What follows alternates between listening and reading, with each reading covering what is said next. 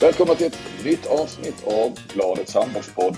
Eh, trojkan samlad. Eh, vi har ett digert körschema så att vi eh, kör igång direkt tänkte jag. Och för jag vet att Robin och eh, Stocken eh, är med här. Eh, Lugi Ystad. Det är väl lite som Christer Petersson och Skandiamannen. Eh, svårt att komma runt även om det har gått några dagar eh, sen den här famösa matchen och domarinsatsen. Eh, jag, jag, vi snackar ju domare och, och, så, så att jag ger ju ordet till Robin direkt. Det gör du ja. Ja. Nej, men det är lite typiskt. Det är ju att Lugi liksom eh, hittar ett sätt att förlora som man brukar säga. En sån match. Det är liksom typiskt för var de ligger i tabellen och hur den här säsongen har varit. Men, nu ja, citerade de... du ju TV4-sportens eh, inslag där. Som inte nämnde det här med domarna överhuvudtaget. De hade ju ett inslag samma kväll om matchen. Visade lite bilder då från Simor och eh, Ja, de sa eh, det precis. Ja. Det kanske låg i vilket, ja. vilket jag eh, tyckte var lite konstigt. Eh, det, så kan man ju säga. Jag vet Men du vet vad jag tror Flink? Jag, jag, jag, jag tror att eh, de sista fem minuterna, det var liksom så mycket konstiga saker som hände och så har de en reporter som ska göra ett inslag om detta som inte är hundra insatt i handboll. Hur ska de förklara vad som händer? Då är det bättre att bara... Ja, eh, ja jag, jag, gissar det också men då känner jag nästan att man ska kanske låta bli. Ja. I så fall. Men ja. Ja, men, eh, det som hände får vi väl säga till de som inte har sett det. Det, var, det blev de sista 5-6 minuterna. Det var liksom eh, eh, märk eller ovanliga domslut. Två röda kort. De, ja, det, det var den sista minuten blev det två röda kort. Eh, utvisningar. Eh, spelet vände på många konstiga sätt. Eh, men det som var den stora, de stora snackisarna var väl eh, Ja, dels Kim Andersson fick en utvisning för han kastade bort bollen efter signal. Eh, Rasmus Nilsson fick rött kort för han slog Jonathan Svensson i huvudet. Eh, Kasper Kjell fick två minuter för att han eh, eh filmade. Axel Andersson fick lik eh, som Kim där, eh, direkt rött för att han kastade bort bollen eh, efter signal de sista 30 sekunderna, vilket var väl det som avgjorde matchen. Lugi kunde avgjort och vunnit, men domarna vände spelet. Axel Andersson skjuter efter signal, får rött kort och därmed blir det också straff till Ystad som vinner med 28-27. Ja, du glömmer ju att Snäll blir avblåst för ett övertramp som ingen ser. Eh, Lugis bänk får två minuter för att de, de reagerar, alltså visserligen reagerar men alltså i det här läget hade nog vem som helst reagerat på Kasper Kjells utvisning. Så de får en mm. utvisning också på bänken. Och du sa Kim Andersson fick rött kort men det fick han väl inte? Nej, han fick, han fick bara två minuter. Mm. Så det, ja. Nej, det, ja, det, var, det var eh, mycket märkligheter och eh, stor eh, förvirring och ilska på Twitter kan man väl säga. Stormen där. Stocken var vansinnig. Nej men, nej, men alltså vansinnig, jag, jag är bara sådär. jag blir ju ledsen över min, alltså det här är ju min sport. Det här är ju, det är ju det här jag lever för liksom. Det här är min, alltså och när man redan vet innan när man slår på matchen och man ser vilka det är som ska döma så vet jag att det kommer bli. Alltså inte så här trodde jag ju inte men att det här kommer, det är tombola vem som ska vinna idag. Jag vet att Lugi kommer vara vråltända. Jag har sett de matcher förut. Till exempel mot Sävehof hemma där i den där Lundaspelsmatchen. Eh, Ystad är lite halvslita, trötta nu men kommer ju givetvis för att det är som de kallar det, El Clasico där nere, vara, vara försöken då. Och sen, ja, är det det här domarparet. Redan där så dör ju min ja, glädje till handboll. Liksom. Men tycker du att, eh, för det var ju liksom rätt, många tyckte att det var eh, snedfördelat eh, till Ystads fördel genom hela matchen. Tycker du med det eller? Ah, alltså det, det, det vet jag inte om det är, men det är ju det blir ju avgörande till slut. Så är det ju. Så är det ju. Men jag tyckte inte det kändes som, ja, först de sista fem minuterna att det var något sådär. Utan det är bara märkliga beslut, märkliga domslut hela tiden. Och det är inte bara de sista fem minuterna utan det, det här håller ju på, det, det håller ju på alltså i 60 minuter. Alltså jag tror det är efter två minuter, eller en, först, efter första anfallet, så är Stenmalm och Månsson helt vansinniga på dem. Mm. Eh, och det är liksom, ja. Det är Men ju för att går väl också, spelarna är osäkra. Går, ja, och de går väl också kanske in med den lite förutfattade meningen som du hade. Att jaha, det är de här eh, domarna. Det här kommer inte att bli bra. Alltså där finns inte en... Eh, där finns ju inte och det är ju helt eh, snett att eh, de här domarna ska, utan att jag kände till dem innan, men då har jag förstått att de ska döma den här matchen. Eh, men, men eh, jag tror att deras eh, eh, deras snöre är kortare också så att säga. Så, jo, de, de, de, ja, men så blir det ju när man har ett sånt här par. Då går man ju in med att det är ju alltså, man, man, går ju in och så är man helt vansinnig på dem från start liksom och sätter press på dem. Så blir det ju så. Det kan man ju inte göra när man har Mirsa och Mattias eller Åström Videll liksom. Då är du, då är du borta efter två minuter själv liksom. Mm. Ja, det är det som är, det är, det är lite, ta, Björn Eriksson uh, intervjuades ju där av Handbollskanalen om uh, domartillsättning så men jag, det är liksom lite taskigt, eller rätt, rätt mycket taskigt, uh, att sätta de domarna på en sån här match. Alltså, man, har, de, man borde ha lite känsla för vilka matcher som kommer att bli. Det, nu är det derby och det är liksom måste-matcher för Lugi. ja, man borde kanske ha liksom ett mer rutinerat. Jag har inte sett de här domarna döma handbollsligan innan. Men det är ju hela den här känslan av att ja, när, det, när det blir fel så bara fortsätter de att göra fel. Istället för att Fan det är ju Ystad hade ju inte så, så gör jag själv ibland när man dömer en eh, på, på en träning och det är, även om det var ungdomslag att man, ibland släpper man vissa grejer för man vet ju att motståndaren inte kommer att protestera. Det kanske, jag ska ju inte bli någon domare, det hör ni men, men eh, Nej men det, jag håller med. Det är helt, det... Rätt. Det är helt rätt. Alltså, ta, alltså, de, de hade sluppit allt det här om de bara hade blåst ett frikast och så golvtork efter Kasper Kjells och Kim Andersson situationen. Ja. Alltså blåser de ett frikast där, ingen mer eh, tar golvtork då hade de förmodligen sluppit de andra fem, sex situationerna som händer efter det. Och sen är det väl så att den här sista då på eh, eh, Lygespelaren, var det, vem var det?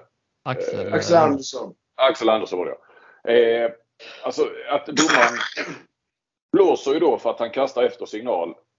Och det slår domaren några sekunder senare att då måste det vara straff till Ystad. Eh, att, att eh, det är ett par stycken som har sagt det till mig i varje fall. Alltså det tar så lång tid så att eh, han är inte medveten om när han blåser det att det får den konsekvensen också.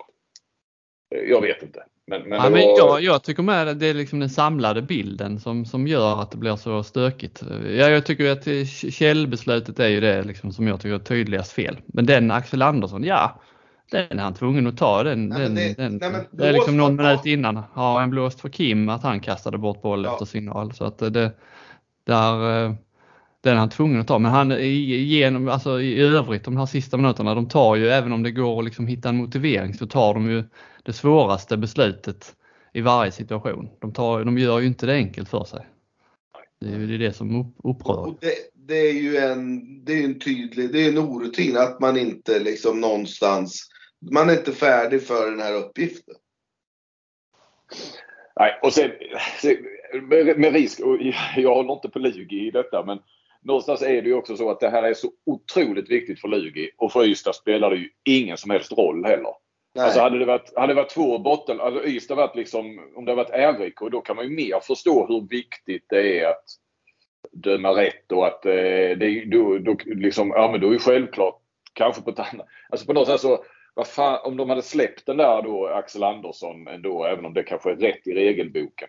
Ystad hade inte protesterat. Ystad, för Ystad spelade ingen roll. Det var ju till och med någon som skrev att kan inte bara Kim Andersson lägga bollen eller skjuta utanför bara för att visa. Alltså det var ju Lugi. Nej, det var ju andra också neutrala som tyckte det. Men det är ju bara, det är ju hela den skevheten också. Att det är livsviktigt för Lugi och för Ystad. Ja. måste vara en av de mest betydelselösa matcherna. Och sen har de ju fruktansvärt otur. Det är en match i hela världen som går just i måndags.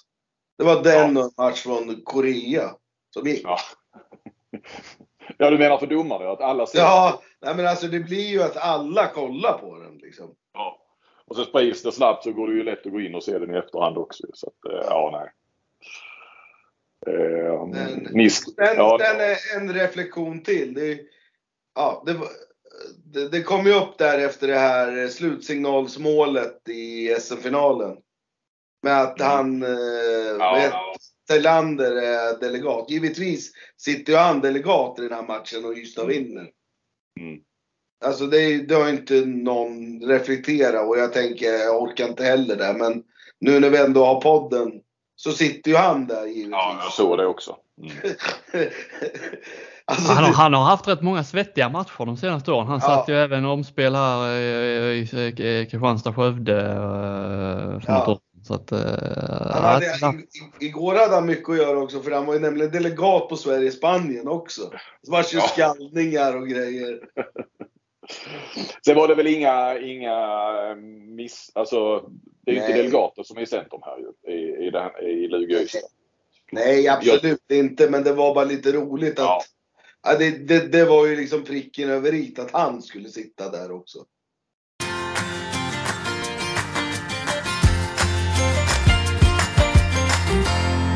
nämnde eh, Sverige-Spanien här eh, som spelades igår. Vi spelar in torsdag morgon.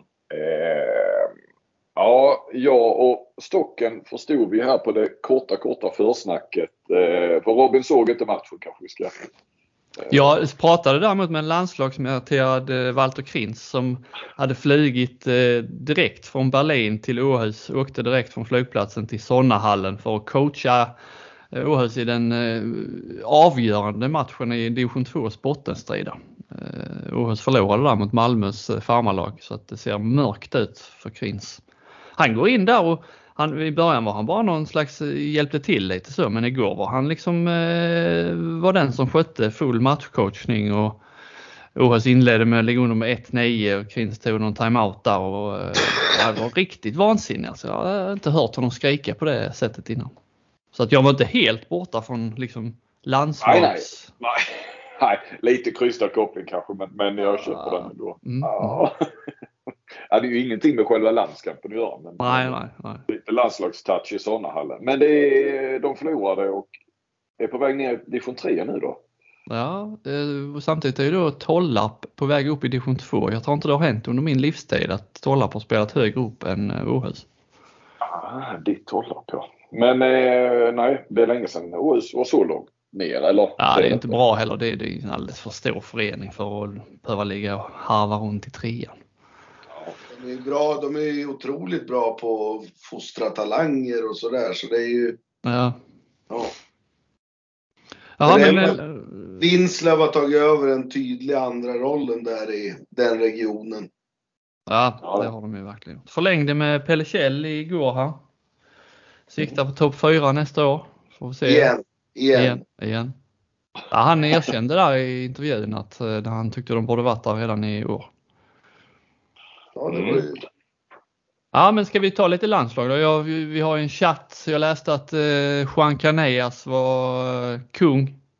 Ja, jag retar ju eh, er lite grann där ju. Caneas är ju inte din favorit Robin och Daniel Dutjebajev är inte din favorit Stocken. Så att eh, de, ja, Canellas höll väl kvar Spanien lite grann i matchen där i andra halvlek och Dutjebajev Daniel var väldigt bra i första eh, som jag inte riktigt såg utan mest lyssnade till. Men andra halvlek såg jag. Eh, ja, jag och Stocken då som jag var inne på eh, när vi bara pratade kort här inför podden eh, har ju lite olika... Du tyckte att det var ett, eh, hur uttryckte du det, ett sömnpiller eller? Eh? Ja men det var, det var en trött match. Alltså, mm det fanns ingen liksom nerv. Sen, sen hetsade det ju till någon gång där när han, ja, kanten där. ja, försvarsspecialisten Nick Jeltsi, jag vet inte riktigt vad han heter. Nej, eh, jag skrev ju namnet, men det är ett sånt där dubbelnamn. Eh, Ja, så att, ja. Omöjligt att uttala också. Mm, ja, Alltså, det därför. det var, det, var, det var väl den, det enda, tycker jag, som var lite sådär, oj, fan hände det här i den här matchen? Mm. Ja. Eh, men framförallt så var det ju Spanien, man måste ju vara två för att bjuda till. Sverige, Sverige försökte och gjorde, de, de kan inte göra mer än att vinna, men ja, bara den uppställningen han börjar med liksom i, eh, i Spanien är ju att man fattar att ja men det här, de, det, de skiter i det här. De tar det här som tre semesterdagar nu. Ja, jag, jag, jag är inte helt överens. Jag tyckte för att det var en träningslandskamp så eh, tyckte jag att den, det var ganska fysiskt spel. Det var lite grinigt där som du nämnde. Eh, absolut sen kvaliteten och att det inte är den här nerven och det sa ju någon av spelarna jag pratade med igår också. Att eh, det, det är klart att det inte var någon mästerskapsmatch. Det, det ska man ha i åtanke. Men, eh, och Spanien saknade några men frågan är ju väl om inte Sverige saknade ännu fler. Eller saknade och saknade vet jag inte. Men, men och de som spelar istället gjorde ju det bra. Men, men som inte var med. Eh, vi tar från första uppställningen som har varit de senaste åren så var ju både Palicka, Ekberg, Lagergren, Gottfridsson. Eh, var ju inte med. Eh, men, men jag tycker vad vi kan eh, snarare mer prata så får man ha vilken fond man vill om, om, eh, och betona att det var en trött träningsmatch eller att det ändå var en, eh, en, en träningsmatch med lite, Eh, med lite tryck i. Så att vi pratar lite om Sverige eh, mer snarare än, än matchen.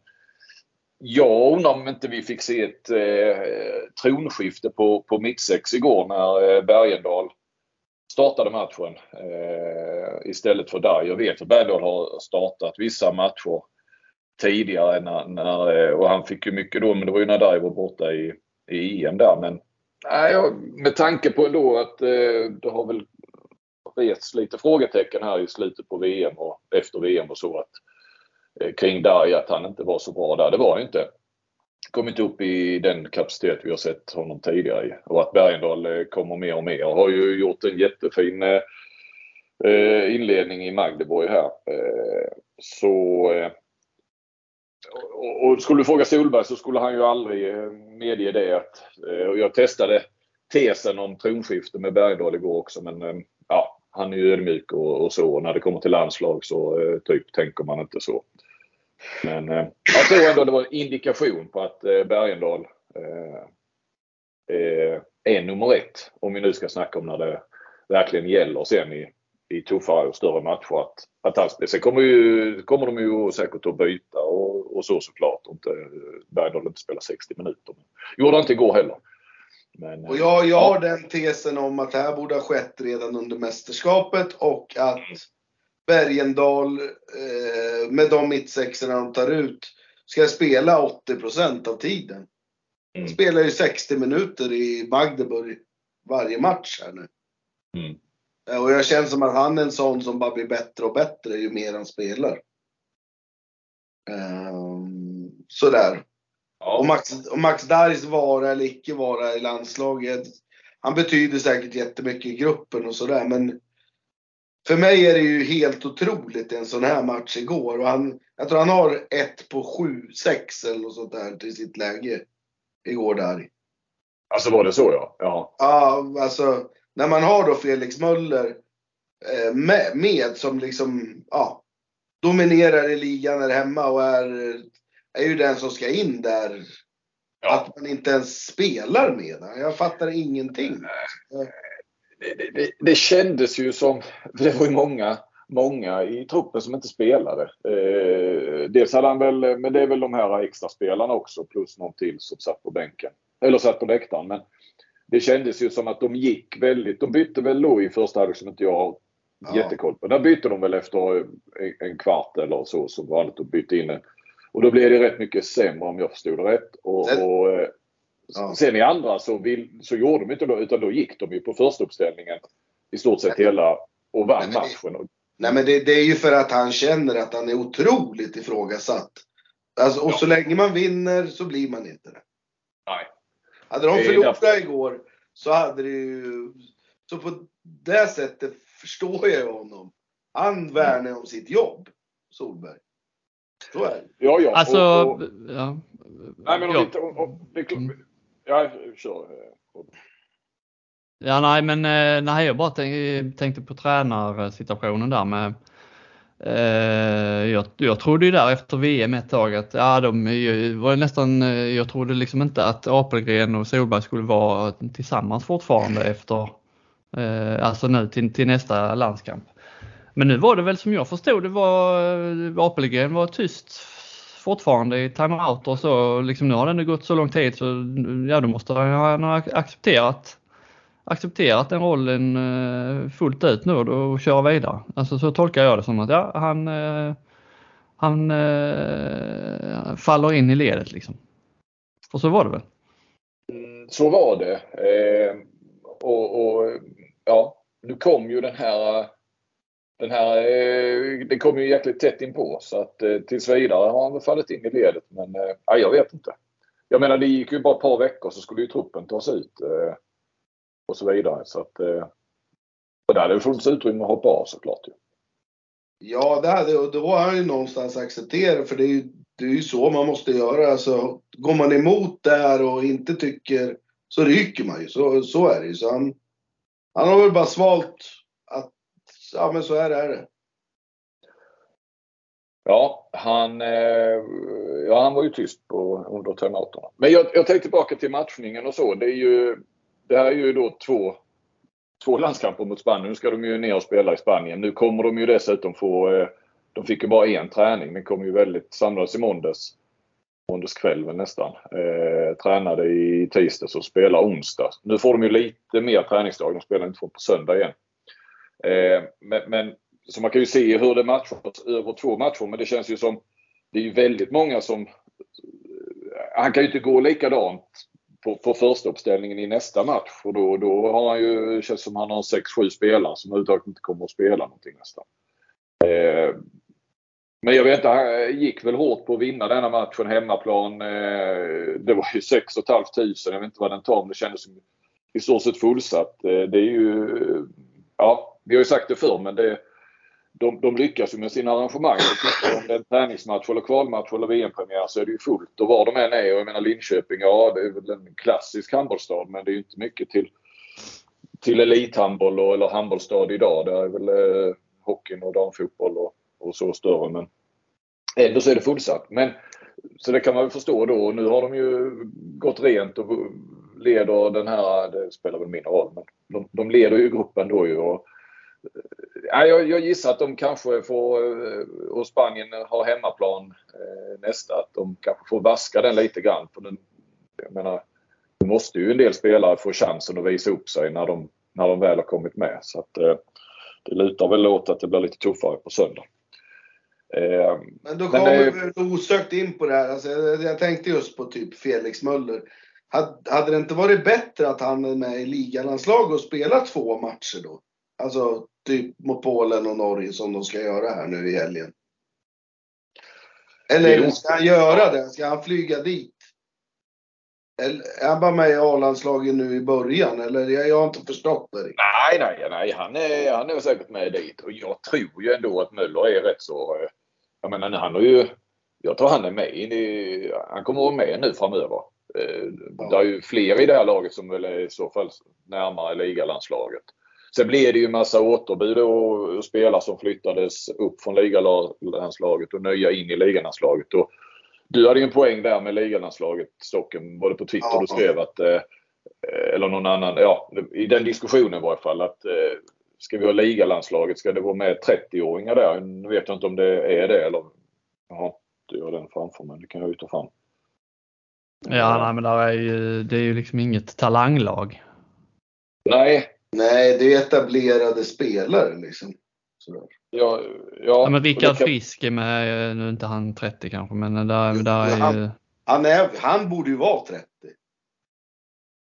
Daniel Blomgren. Ja, han är, nej, han är 97 va, för sig. Han är, Flodman är väl inte bland de yngste? Flodman har fått 92, så han är 31. Eh, Ja, men tanken från början var väl med ett ligalandslag att man skulle minska avståndet mellan eh, A-landslag och liksom de som inte är med alls. Att det skulle liksom bli någon, någon slags eh, inkörsport tolkar jag det som i början när, när detta liksom presenteras. Men här är ju spelare som man vet aldrig kommer, aldrig kommer att spela någon eh, riktig landskamp. Nej, och, och så spelas alltid det här samtidigt som A-landslaget. Så att Solberg och, eller Apelgren för den delen är ju aldrig med är ju aldrig med ligalandslaget och, och det är Dennis Sandberg som har det annars och nu har han opererat ryggen så nu är det Tony Johansson, OV och eh, som har väl yngsta pojklandslaget som har det. Eh, jag vet inte. Ja, jag gissar att eh, då Sandberg tidigare har bollar lite grann vilka som ska med ihop med, med Solberg men annars känns det som han har ju ingen Eh, sen vet jag alltså att han har en, reser runt och har en jäkla koll på spelare. Säkert bättre än vad många tidigare förbundskaptener har haft. Så att, eh, betvivlar inte att Solberg vet vilka spelarna är men, men man träffar ju inte dem. Eh, alltså i landslagsmiljö. Ehm, och sen fattar jag ju också att det, det är ju begränsat med landslagsdatumen så alltså det måste väl ligga samtidigt. Men jag vet inte. Det, lite konstigt blir det ju. Ehm, Eh, Ja, Men, det, känns, det, det, känns ju som att de här om, om, man säger typ Alfred Jönsson, om han blir uttagen, han har ändå varit med och vunnit Alltså han har ändå varit med och tagit VM-silver och hade en ganska, slog igenom lite där och sådär. Och så ska han komma nu till ett ligalandslag. Han har spelat Europa League, spelat Skjell, topplag i Danmark. Alltså hans motivation för att gå in i ett sånt där ligalandslag nu när inte någon i, förbund, alltså i, i den här staben som är med runt A-landslag är med. Alltså, det hade ju varit, fan nu vill jag visa upp mig för den där Solberg eller om Micke hade varit med. Alltså, då hade jag förstått det lite men nu ska de spela för Tony Johansson och William Törnqvist liksom. Ja, nej, jag... Jag, jag, jag, jag fattar, jag förstår inte. Jag, jag, Jättekonstigt. Och sen, sen eh, jag har ju hört att eh, så här, en anledning till att Tolbring eh, försvann ur bilden igen, att han på något vis var med lite. Jag vet inte riktigt när det var. Det var ju att han tackade nej till eh, ligalandslaget en gång här under Solberg. Eh, det är så som jag har hört. Jag har inte fått det bekräftat eh, från varken Tolbring eller eh, någon annan så men att men jag har hört det från en rätt så bra källa att det var liksom en anledning till att när Tolbring väl var på väg in lite grann i värmen tackade nej till längre. Jag tror att det, eh, alltså det finns ju en sån också att man inte ens Ja men som Alfred Jönsson, Simon Jeppsson var ju med för i fjol tror jag i ligalandslaget. Jag tror inte de vågar tacka nej ens. Eh, lite som det varit tidigare. Men på tal om det så är det ju, det är ju många som fick tacka nej här. I, i A-landslaget. Eh, sen tycker jag det har dragits lite för stora växlar där. Jag såg någon som twittrade. Okej, okay, då får vi se om Solberg håller fast vid sin eh, tidigare linje att då är man borta från landslaget. Eh, så har det ju inte varit. Och, alltså man hänvisar till den här starten med Lukas Nilsson och, och dem. Eh, det, så, det är ju till att göra det enkelt för sig om man, om man resonerar så. Eh, för det verkar ju som att alla de de här som nu har tackat nej är väl inte så skadade att de inte kan spela. Däremot är de väl slitna och det är säkert i, i diskussioner med, med klubbarna och så vidare. Och, och träningslandskamper är träningslandskamper. Men eh, sånt här, så många som har tackat nej har vi inte varit med om tidigare under Solberg. Eh, etablerade. Eh, så att, men jag, ja, jag tror inte man ska dra så, så stora växlar av att vi är tillbaka i det här. De här matcherna kommer ju jävligt fel. Det kom ju direkt efter ett mästerskap som var liksom upphypat och liksom man ser i Sveriges. Eh, där till och med kanske spelare åkte dit fast de var småskadade och slitna. Nu kommer det här, för de flesta är det liksom slutspel i inhemska ligor, det är slutspel eller alternativ slutrush i Europacuperna. Alltså. Ja, ja. Det är klart liksom att eh, ja, det är folk som tackar nej. Mm. Det tycker jag är ganska naturligt. Och det kommer väl bli samma nästa. Det är ju ett som ska ju trycka in ett landslagsuppehåll till där mitt i ja. vårt slutspel där i april. Så att eh, ja. det lär väl bli lika, ser det ungefär likadant ut då. Men det var ju det var ju kul att se, om man tänker på de som var där, så var det ju kul att se Felix Klar som, det pratade han själv om i TV efteråt, just att, att han ser det lite att Visst, nu var han ju egentligen i samma roll i både semifinal och bronsmatch när Gottfridsson försvann. Men, men eh, det kändes som att han var mer förberedd nu på att vara den som skulle styra spelet och så. Och, och gjorde ju på egen hand också en, en, en, riktigt, riktigt bra match. Så det var väl eh, skönt för honom tyckte också. Isak Persson och Linus Persson ute på höger 6, höger 9 där. Eh, ja men okej, okay. som sagt vi kan diskutera hur bra Spanien var och hur mycket de ville vinna. Men de, de gjorde det bra. Det är alltid lite kul när det blir så här eh, sen när alla eh, är tillgängliga och ja men det breddade konkurrensen lite grann tycker jag. Och sen ska vi ta några ord ändå. Nu får vi se, för då får vi väl se det alternativa försvaret som Solberg flaggade för i, i, på handbollslandslaget.se i artikeln inför de här landskamperna. Att, eh, han skulle, de skulle testa ett alternativt försvarsspel. Tror ni att han fick eh, order om att säga det när de skrev artikeln? ah, ja, men alltså. Ja men du kan ju, eh, du, vi var inne lite på Apelgren innan, eh, om, man, om du mm. fortsätter med honom så det, han är ju het på tränarmarknaden har man förstått. Ja, eh, jag skrev ju där om Picheged och känner att jag har på fötterna där. Däremot tror jag det här med Island är mer mer en medial grej. Alltså, han kanske är på någon lista där men det känns ju som... Det har väl alla tränare, alla, ja. alla tränare nämnt snart? Ja men lite grann så. Alla som i varje fall är... Ja men klart, Nikola Jakobsen nämns ju inte för att han har ju ett, ett, ett, ett bra jobb där han nog trivs. Eh, men det känns som alla men Christian sådär... Andresson har nämnts till exempel. Ja precis. Eh, så det, det är ju många och även ja, de flesta som sådär eh, kanske inte sitter som förbundskaptener just nu eller huvudtränare eller så. Så, så att, men det, det jag bara, jag hörde på avkastpodden då att, jag, som sagt jag är ju övertygad om att det är någon slags rekord i så fall. Det var ju 100 000 euro, det är alltså då drygt en miljon. Det har ju ingen svensk klubb fått från spelare eller tränare eller ens varit i närheten av. Det är jag ganska säker på genom åren. Jag tror att rekordet kan ligga på, det, på hälften kanske. Ehm, men så hörde jag på Akaspodden att eh, ja, men det är ju, liksom, det är pin, det är ju ingenting för Sävehof. De skulle aldrig släppa honom för den summan. Och jag vet inte om de var inne på inte ens kanske det dubbla eller så. Men är inte det rätt mycket pengar ändå? Eh, även för Sävehof? Som de skulle kunna förstärka laget med. Sen så kan man ju diskutera, det kan vi komma till sen, att de tappar en väldigt, väldigt bra tränare såklart. Och det, det vill man ju inte men jag menar, ja, men det är mer förr eller senare så kommer han ju försvinna så det är väl mer om man vill eh, tjäna lite på det. Ja, eh, eh, liksom. och jag så lite pengar är det väl inte. Jag menar vi ser knappt några övergångssummor överhuvudtaget i handbollen. Eh, eller det, ja. Men alltså, jag, sen tror jag så här, alltså jag som ja, ändå är lite ännu mer insatt i Sävehof än vad ni är. Mm. Eh, alltså Micke bestämmer ju själv om han går dit. Alltså, det är ju inte Abbe de säger nej du, du ska inte gå. Alltså säger Micke till Stefan Albertsson, ja men fan det här vill jag hoppa på. Så kommer inte Sävehof stoppa honom. Och särskilt om har fått en miljon som, som belöning liksom. Nej, jag tror inte heller att han, att han skulle, att han är liksom sur. Om de säger nej och att han, eh, att det skulle uppstå hade någon slags osämja. velat det där och det passade in för honom och sådär, så hade han gått dit. Ja, mm. Tror jag. Ja, det är min ja, analys i alla fall. Ja. Jag vet inte, en miljon, ja det är ju det är mycket, mycket pengar men det, kän, det känns inte så mycket.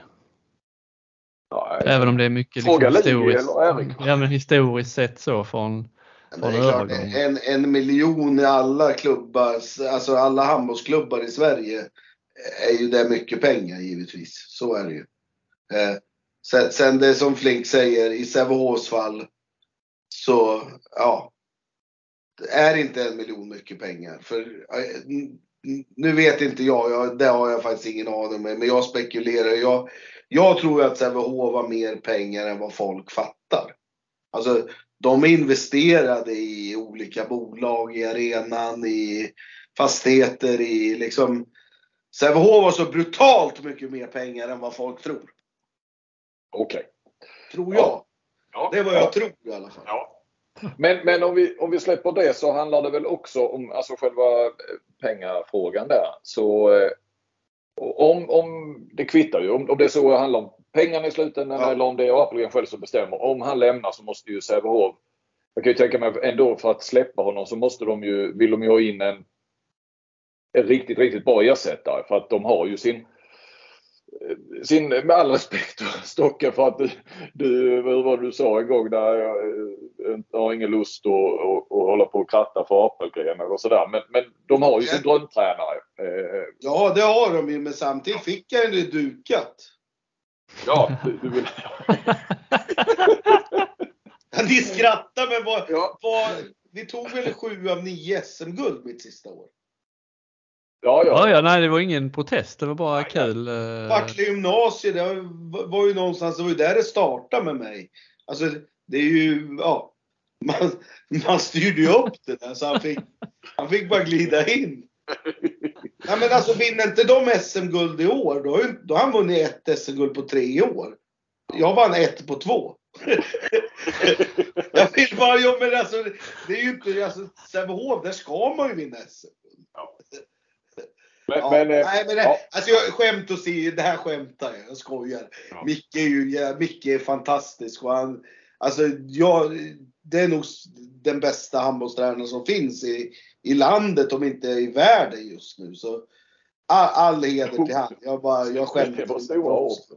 Ja då. Jo men, ja, men det kände jag bara att Pick Seged jagar eh, Apelgren och sen då eh, några dagar senare så, så ser man honom som någon slags biroll i landslaget där han inte får, eh, där han inte får coacha i timeout. Allting känns så jävla skevt just nu. det är så jävla sjukt! Man kan ju se att Pick Seged har ju ett, en, en, annan syn på Apelgren än vad Solberg har. Så mycket kan man ju säga. Men Ja. Det jag vill komma till här nu det är ju eh, om de skulle hitta en ersättare och, och liksom som kanske också skulle göra så att ja, men vi släpper Micke eh, för att nu har vi ersättaren. Eh, då, då, då tänker jag ju direkt på Patrik Fahlgren som i varje fall för ett par tre veckor sedan inte hade förlängt med Hammarby vilket eh, om jag stod rätt, både han och Hammarby var helt överens om att, att det, var, det saknades så att säga bara de var överens och, och, så skulle det bli och, och, och så. så eh, Fru Fahlgren är en skicklig tränare och känns som lite samma stuk som Apelgren och herregud, Sävehof är ju hans klubb. Sen kanske familjesituationen gör att eh, med, med frun där då med Almenäs och bunden till Stockholm och, och det har ju Fahlgren också varit inne på tidigare. Med, eh, det visar att de är de vill ha sin bas i, i Stockholm. Men som sagt, om nu Fahlgren står utan kontrakt, Apelgren ska lämna eh, Sävehof så eh, borde det vara givet åt, åt Sävehof att titta åt det hållet. Nej, det är klart det är så. Det, är ju, det hade ju, alltså den dagen Micke försvinner så tror jag deras första namn är Patrik Fahlgren oavsett. Liksom. Ja. Det, det, det, det tror jag ju. Det, hade ju varit jättekonstigt. Han är ju liksom, han är en ikon i Partille fall. Han är en, ja, han är en av de största spelarna de har haft. Kom fram ung och ändå var kvar ganska länge och sådär. Liksom. Mm. Så han, och, nu, och skaffat sig erfarenhet nu som tränare under flera absolut. år. Absolut. Eh, ja. och, och har väl kanske gjort det de sista åren ännu bättre än de. Alltså han har väl gjort det kanske bäst i hela landet. Han är han har ju tagit, tagit eh, konkurs-Hammarby från, från baksidan då i Allsvenskan till, till ett av Sveriges bästa lag. Alltså de ligger fyra i serien och har chans att vinna kuppen och producera spelare till utlandet och andra spelare som bara liksom växer och växer i hans ledarskap. Så, ja, ja. Han, mm, han, mm. han har ju en bra framtid som tränare. Verkligen. Ehm, Men det är väl bara för Hammarby då att förlänga med 3-4 år, eller bara bara, men förlänga med 3-4 år så en saftig utköpsklausul. För Sävehof. Ja, de, Eh, de, vet ju vad, de vet ju vad Sävehof har fått kanske. Ja. Eh, av Pick menar jag. Så det är bara att skicka pengarna vidare till, till Hammarby.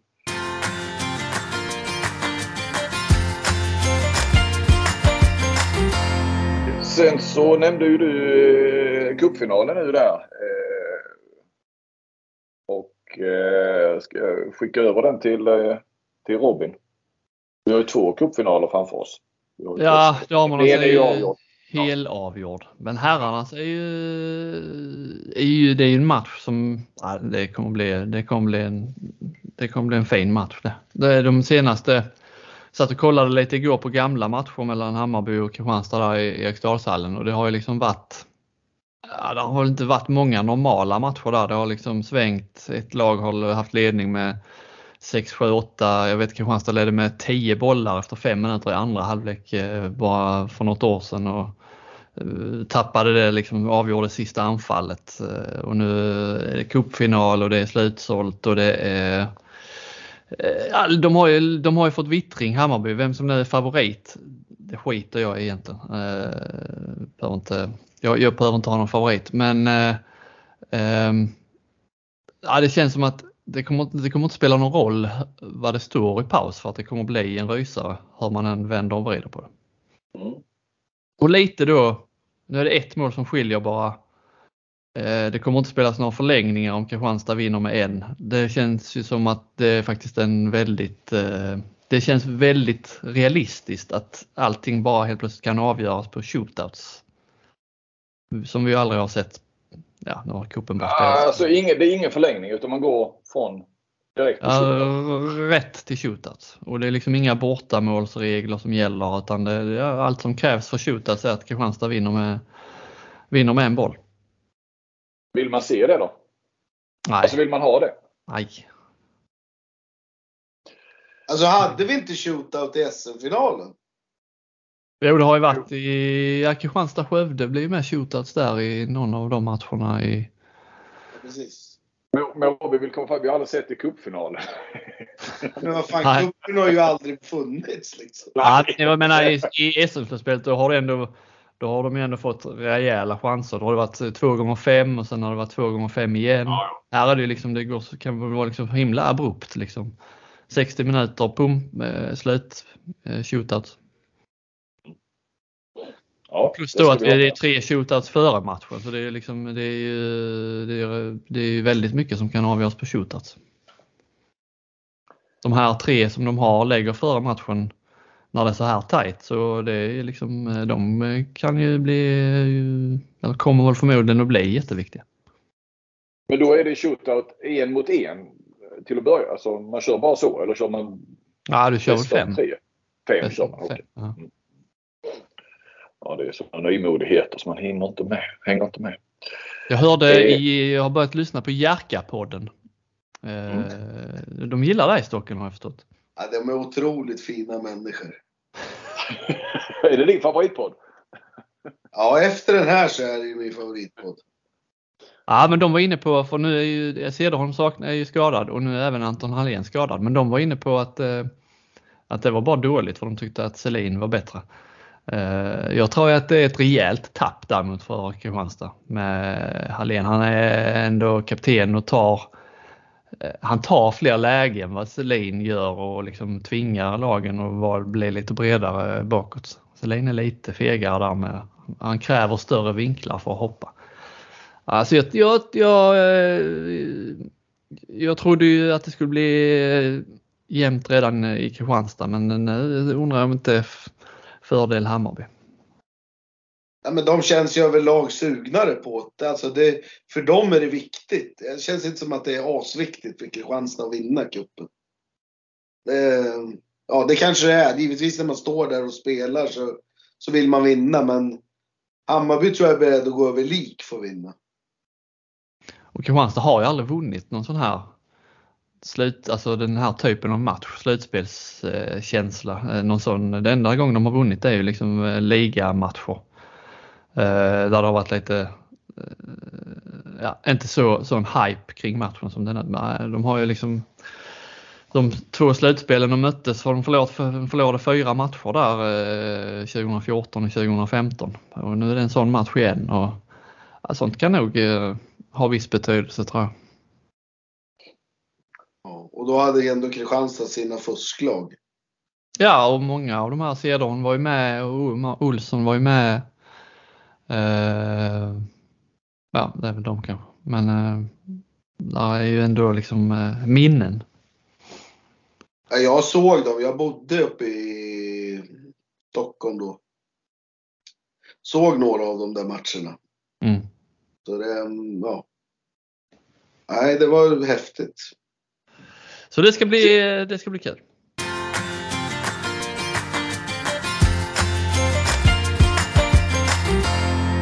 Sedan vi eh, spelade in då eh, senast så har ju också damerna spelat eh, två landskamper mot Frankrike. Träningslandskamper. Eh, äntligen har då Axnér fått till det här med att möta riktigt eh, tufft motstånd. Det har ju varit onekligen ett litet aber att man eh, har sprungit runt och spelat kvalmatcher mot eh, väldigt svaga nationer och sen så kommer man och spelar mästerskap och eh, pang så, så står Frankrike eller Norge eller Danmark eller så i en avgör, antingen avgörande gruppspelsmatch eller en kvartsfinal eller något sånt där och så är det tre nivåer upp. Eh, så nu möter man ju Frankrike här nu och sen så senare i vår så möter man Danmark två gånger. Och eh, det blir ju rejält med stryk i första matchen, det var den jag såg. Eh, och betydligt jämnare i, i andra. Frankrike eh, hade ju inte eh, sitt allra bästa lag så att säga. Men, men de har ju en jäkla bredd så det blir ju, blir ju tufft ändå. Eh, och det syntes ju. Eh, jag vet inte, jag tänkte ställa frågan. Är det, är det rätt att spela de här matcherna med, med risk att det kanske till och med kan bli, jag tror ju Danmark kan ju Sverige rubba på ett helt annat sätt och de rubbade ju faktiskt Frankrike i match två. Men det kan ju bli fyra förluster här nu eh, under våren. Är det, är det rätt att, att ge sig på de här lite tuffare? Ja, det är väl medaljerna man vill åt liksom. Ja. Ja, ja, det var ju en, eh, det känns som en retorisk fråga från, från min sida. Men, men eh, jag tycker att det är helt rätt. Man måste ju börja någonstans och även om det kan bli några smällar så ska man ta det där steget upp så... Eh, ja men hitta lösningar mot de här lagen liksom. Ja och tror jag också som Axel har pratat en hel del om att de, de här yngre spelarna framförallt som inte är kanske ute i Champions League och så som jag, jag menar Roberts och Lindblom och de här att de fattar vad som krävs. Eh, och han pratade ju liksom, det handlar ju, de inser att det behöver läggas mer tid i gymmet och, och så. Okej nu är det ju Frankrike som är det kanske liksom fysiskt starkaste laget du kan möta också. Ehm, men att det blir på något vis en, eh, ett wake-up call också för, för de här unga talangerna som eh, såklart har framtiden för sig men vad som, vad som kommer att krävas framöver. Sen är det ju bra att visa upp sig som Jennifer Johansson nu som får göra 5-6 mål eh, mot Frankrike. Och, det handlar ju lite grann, skulle då Sverige kunna ta steget upp och medalj verkligen så, så, kan du gå ganska snabbt så som du har gjort för herrarna att eh, efter två finaler så har du nästan ett helt landslag ute i stora klubbar i Champions League. Uppenbarligen mogna för det också. Det, det måste man ju vara såklart som individuell spelare. Men kan du komma in i den goda spiralen även på damsidan att eh, ta någon medalj, eh, spelare blir attraktiva för, för större klubbar så då är du ju där, där jag menar Norge de har väl, har väl typ ja nu har de ju två lag också med men de, men de har ju en uppsjö spelare som, som är på den där nivån i, i vardagen. Medan vi har ju haft ganska många spelare som spelar i Skuru och Sävehof och, och har två halvtuffa matcher per säsong ungefär. Eh, det om det. Eh, en tanke bara som slog mig här lite också. Jag bara noterat utan att följa de serierna så, så ser man ju det när de när lag går upp och sådär. Vi snackar damerna nu så i, i fotbollen så har det ju varit väldigt mycket att de, de här etablerade eh, herrallsvenska klubbarna har ju satsat, eller satsar ju mycket på sina damlag nu där de har fått starta från, från början. Du, du har IFK Göteborg, HIF, Malmö FF och, och de får ju snabbt ihop ett bra lag för det, det drar ju att spela i de här klubbarna och så vandrar de igenom serierna för att sen då komma upp och kunna utmana Rosengård och, och de här. Så där har ju handbollen alltid varit mer jämställd och legat längre fram. Men nu gick ju Aranäs upp också. Jag tror att vi kommer, känslan är att vi kommer få se fler och fler det känns som nästan vart och vartannat lag. Att vi kommer ha samma, samma klubbar i både handbollsligan och SOE. Vi har ju Ystad IF är på väg uppåt. Eh, Alingsås. Eh, Hallby har kommit upp eh, nu. Eh, ja, vilket ju är en utmaning för klubbarna. Det har man ju förstått. För att det är inte så lätt med Nej, men de, de blir ju tvingade. Alltså klubb, klubb, så här är det Det är inte alla klubbar som vill det här. Men klubbarna nej, nej, nej. blir tving, klubbarna blir tvingade om de ska få pengar. För det, alltså, det, det, där är, det där det handlar om nu, de som ger sponsring. Jämställdhet, det är liksom allting. Liksom. Absolut. Eh, ja, ja, och det är, ju, det är ju där det kommer också i, på fotbollssidan såklart. Ju. Herregud, ni kan ju inte... Ni måste ju ha två. Och, då, och de vill ju gärna ha upp dem eh, högt, högre upp också. Sen har vi ju den där Torslanda som väljer att damlaget inte får gå upp då. Men, men den, eh, där är vi för dåligt insatta och den ger vi oss inte in i, i den diskussionen. Det var bara en liten spaning att eh, helt plötsligt så, så kan de här herrklubbarna vi, vi blivit vana vid. Alltså även Ystad IF och Alingsås och, och de här eh, kommer ju snart nog att ha lag i Ja, och IFK Kristianstad är väl också en, eh, även om det inte ligger i de närmaste åren kanske, så det är ju ändå en tidsfråga. Ja, det är väl en tidsfråga eh, precis. Att det blir en, en klubb där, då kan det gå mm. ganska snabbt. Mm. Eller då går det ju snabbt. Men det, eh. på tal om damer, damallsvenskan är ju nu, vi, Kristianstad kommer ju få kvala i SOE där med all sannolikhet. Är ju sista omgången där i damallsvenskan här till helgen. Riktig rysare vem som ska ta kvalplatsen där. Boden, Kärra har lika många poäng inför sista, skiljer två mål till Bodens mm. fördel. Så där, där eh, får man hålla ögonen öppna på lördag 16.15. Eh, Boden har Skåne eller hemma ska de väl vinna och eh, Kärra har OV Helsingborg borta, ska väl också vinna där. Så att det handlar väl om målskillnad. Om Boden nu kommer få kvala, jag hörde lite viskas om att de eventuellt inte skulle klara av någon elitlicens i så fall och att det skulle, skulle bli kära i vilket fall. Men eh, jag har eh, inte fått någonting bekräftat där. Men... Elitlicens utifrån ekonomin då? Eller? Ja, som jag fattar det. Jag, eh, det är liksom bara, jag har ja, hört det.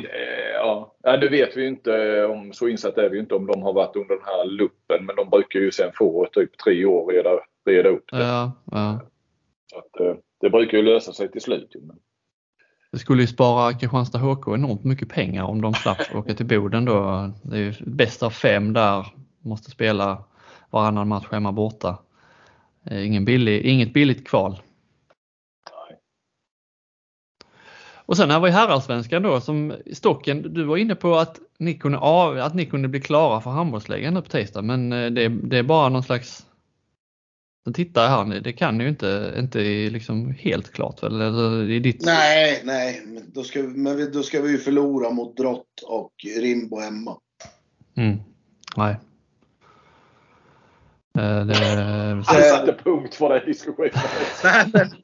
det finns liksom nej, inga... alltså, Drott borta kan vi givetvis torska, de är ju jätteduktiga liksom. Men ja, ett Rimbo som har åkt ur herrallsvenskan i Alstermo som inte har tappat en, som har tappat en poäng på hemmaplan. Ja, nej, det, det, det är större under kanske har skett. Fast jag tror inte det har gjort det faktiskt. Men eh, ja, vinner vi på tisdag mot Skåne eller i vår hängmatch, då kommer vi spela handbollsligan nästa år. Mm. Ja, så är det. Det ska vi fast, så är det. Och eh, kvallagen är väl eh, klara också då. Eh, ja, i, ja, i teorin också. Alltså ja. Skåne och, och, och Kungälv och, så, ja, och Karlskrona vinner inte serien då eh, som det gör ni. Så, så. Ja, men, för, men däremot om vi förlorar på tisdag. Då blir det ju nervöst att åka ner till Drott. Mm. mm. Då blir det ju, då är vi i ett annat läge. Men tar vi en poäng eller vinner eh, på tisdag så, så kommer vi vinna serien. Och vilka har ni på tisdag sa du? Skåne eller hemma. Ja. Mm. Det är, ju en tuff, det är ju en tuff match. Det är ju en av de tuffaste på säsongen. Så det, det är ju, ja. Men, men jag tror vi, tar vi en poäng eller vinner så, så kommer vi greja det. För vi har ju, ja, vi leder med en poäng. Och vi har 30 plus mål tror jag på dem.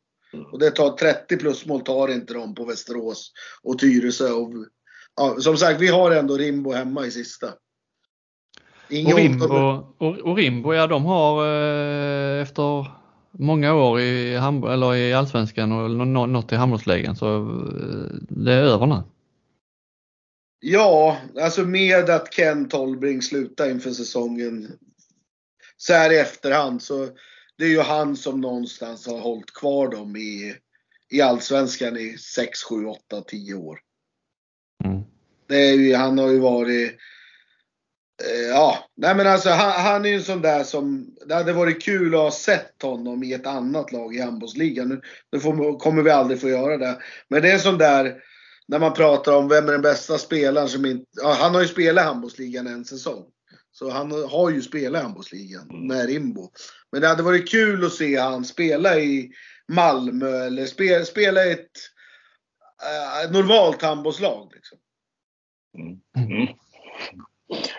Eh, handbollsligan, ska vi ha, mm, säga någonting om, om eh, botten där så eh, har ju, jag tror det var Stocken som ledde in oss i vår chatt lite grann på den för redan för ett par tre veckor sedan att och noterade då att, eh, och nu är läget så i varje fall att fyra av de fem sista lagen har ju nya tränare för året. Eh, och ingen av dem har ju faktiskt varit eh, huvudtränare i handbollsligan tidigare. Sen har ju Kurtovic, Marinko i RIK har ju, är ju etablerade verkligen. Och har ju... ja, Tony har väl varit huvudtränare förut men då har jag ju åkt ur två gånger. Ja, ja, men, men jag nämnde fyra av de fem sista så OV är ju det laget då som, ja som har eh, en tränare som har varit huvudtränare i handbollsligan tidigare. Men, men eh, i och för sig då van att ligga där nere också ju. Mm. Både han och, och, och, och, och Helsingborg. Eh, vi har ju, ska vi ju tillägga att eh, vi har ju ny tränare, helt färsk i Hallby då i, i Hallberg. Eh, som ju har gjort det bra och vi har ju förstås Kristianstad som, som toppar. Men eh, det är ju en rutinerad Stian Tönnesen. Eh, ja, vad säger du Stocken där? Är det, finns det ändå någonting. Alltså, som sagt, vi säger ju inte att ny tränare innebär att du blir ett bottenlag. För du kan ju bli ett topplag också. Men, men det är ju... Men, men, ja. men jag, tror, jag, jag, tror ju så här att handboll är en så jäkla komplex sport. Så det är ju för att sätta sina idéer och sätta sina grunder och sätta sina tankar så, så tar det en viss tid. Sen, sen kan det gå, gå snabbare för vissa och ta längre tid för andra. Men det, handboll är så pass komplext att det, om du ska gå in och förändra för mycket så kommer det att ta tid. Och det här är ju lite som jag, det här testar ju liksom klubbarnas tålamod. Och hittills har ju klubbarnas tålamod varit exemplariskt. Ja. Eh, Mikael Stare fick gå eh, innan Allsvenskan har börjat eh, i, från IFK Göteborg. Men alla Nej, handbollsligan har ingen tränare fått lämna under säsongen. Nej. Nej. Men det är väl just för att det har varit så jämnt och sådär så man kan liksom inte ta på att du har, du har misslyckats. För det vet Nej. man inte. Det... Och alla de här lagen är ju eh, inte för att Lugi ska bli sist. Eh, men alla lagen var ju tippade att bli på den nedre halvan ändå. Absolut. Så... Och, och, och, de har ju hela tiden varit eh, typ två poäng. Alla lagen var två poäng från slutspel fram till eh, nu och nu är de väl fyra poäng från slutspel. Typ.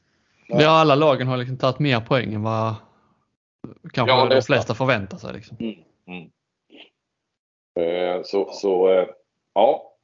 Ja, men i det här, alltså, ja, ja, men det är ändå lite, lite sådär liksom. Man tänker ändå att någon jävel borde ju få ihop det. Ja, Hallby. Men tittar du på Hallby, de ja, de, de kommer nog på ingenmansland ändå till slut. Mm, mm. Um, så de kommer nog förmodligen inte vara, bli bättre än vad de har varit. Och då Nej. sådär att, ja. Nej, då är det väl plus minus noll kanske. Ja, uh, precis. Med den truppen. nu ska Stocken till sitt arbete där han får betydligt bättre betalt än han får i podden. Så att prioriteringen är ju eh, tydlig. Eh, vi förstår, vi hör ju nu hur Stocken börjar röra sig. Ja, men alltså, det är I, i, sin, I sin våning i Alstermo. Det är dags nu, våning. Ja. I min lilla vrå här uppe. Ja. Eller vind, vindsvåning nästan. Ja. Högst upp. Ja. Eh, härligt. Eh, det var ett digert eh, avsnitt. Det har vi sagt flera gånger nu. Men det var kul att göra det. Kul att ni lyssnade. Eh, vi hörs väl om 14 dagar typ. Ha det så bra. Hej. Hej. Hej.